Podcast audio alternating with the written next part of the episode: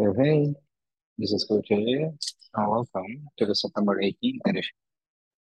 I am traveling, hence the delay in the post and slightly off the audio quality. I had a lot of fun writing this one because it's been something that's been on my mind for the past few months, and something I read about a couple of years ago, and it made much less sense to me back then. But I am slow like that. It takes me a while for ideas to germinate and take hold and for me to figure them out. I hope you get something out of this. The need for variety and change is constant. You want variety and choices in your workout routine, in the places you eat, the things you do, where to hang out, what to do when you hang out, like the movies you see. And everyone around us, seeing us as the consumer, are forcing more and more and more and more things. And we believe that that's what we want also. So we want more. So everybody keeps giving us more, and it's a just a stupid circle. I see training as my sandbox for life. And when I caught myself looking for variety in my training, or rather in just random workouts, for no freaking reason at all, I realized it was just a direct connection to a drop in patience as a person, from being unable to wait in line without picking up my phone to just simply dick around. This issue of impatience boils down to items across various time scales, as I mentioned. A minute in line to, I don't know, ten minutes, or waiting for the eggs to boil, you know, that kind of time frame, to being impatient about when my book is going to get delivered, if it's going to get delivered a day later or whatever. The red light is different. It's something I read a while back in Thich Nhat Hanh's book. And as somebody with a lot of road rage, funnily, and I don't drive much, that was a revelation. And rather recently, I had the chance to do something interesting, which was to eat by myself. I thought I could do this anytime. But that's because I did it while reading a book, which for some reason I didn't think was the same as a distraction like watching T V. Of course it is. I just didn't think it because um. bit of a book now. Why? Because I'm not focusing on my career at all, right? Having this opportunity to eat in silence was fascinating. There were two things I had not paid adequate attention to. One, I paid a lot more attention to the taste, the texture, and the entire process of eating. What did the food feel? How did chewing affected? What what did it taste like after a couple of chews? What did it taste like after ten? And what did it feel like in different parts of my tongue? And second, I started to think about how the food came to my plate. This, of course, directly inspired by Thich Nhat Hanh. If you've read him, you know, read his stuff, you know what I mean. And it's freaking nuts if you think about it. Let's take the dosai and chutney, or the uh, paratha and pickle, right? The grain, the rice or the wheat, was harvested in a village not in the near one hundred kilometers around you, by people who don't know you, just doing their job. The vegetables for your chutney or the pickle, likewise, not harvested, grown anywhere around you. I mean, it's local if it's from your state. Well, at least the vegetables were harvested rather recently. The grain much earlier.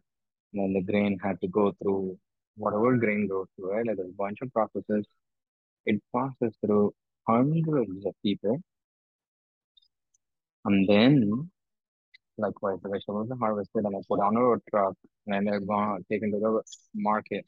And from that market, comes to your local market. And then distributed to your local grocery. And then finally to your house. So many people along the chain, but it's not just people. You know, the sun is in your food, the rain is in your food, the clouds, the soil, they are all in your food. If you look closely, you know. Now, what the fuck does that mean? I'll, I'll, you'll, we'll, we'll get there. In a world which seems to only be about infinite choices and distractions and entertainment, no one really wants to think about this kind of stuff. And who wants to eat and, and not watch T V or read a book or doom scroll when there are hundreds of books and shows and nonsense waiting to be consumed and to distract us? Can you learn to stop? Yeah. So back to Thich Nhat Hanh. Think about it. Someone's hard work and sweat went into making my food possible. We're all interconnected. This is just one of those connections. The entire ecosystem of the world is interlinked way beyond my comprehension. And I don't only how we're affecting the climate, you know, so the rain somewhere else, or creating deserts, or lakes drying up, and all that dastardly and stuff. I mean, as humans, we are all connected. Somebody else has to toil, sometimes for fittings, to put food on my table, which I don't really pay much attention to, or to realize the actual cost of it. What I realized, when we stop, there are things available to us. They are always available, but they're obscured by the veil of Netflix and perfection and Instagram. It requires us to stand still and possibly to go against the current. It isn't easy at all. And all of this, only when I got the opportunity to eat alone, did I have the time to think about it. Now, in real life, when I get the opportunity to read a lot, I'm often tired and I just want to be distracted. Finally, it's easier to eat alone when I'm not tired. Because when I'm tired, I want a distraction. It makes no sense, but there it is. Now, what does this have to do with wanting variety and where we started? Well, we're all distracted. We're all constantly looking for something. Either this minute or this hour or this day or this year or this month or, you know, this workout or next month or go to a new gym or, you know, go to a new restaurant, whatever. But we're all looking for something and we're trying to find that something that constantly searching. But maybe that something requires us to stop moving, to stand still, to smell the roses and to feel the clouds and the sun and the rain in our food. Maybe it requires us to stand firm against the current and make an effort. Where does this leave me? With a message to myself to be more conscious about this, to make an effort to stop and smell the roses.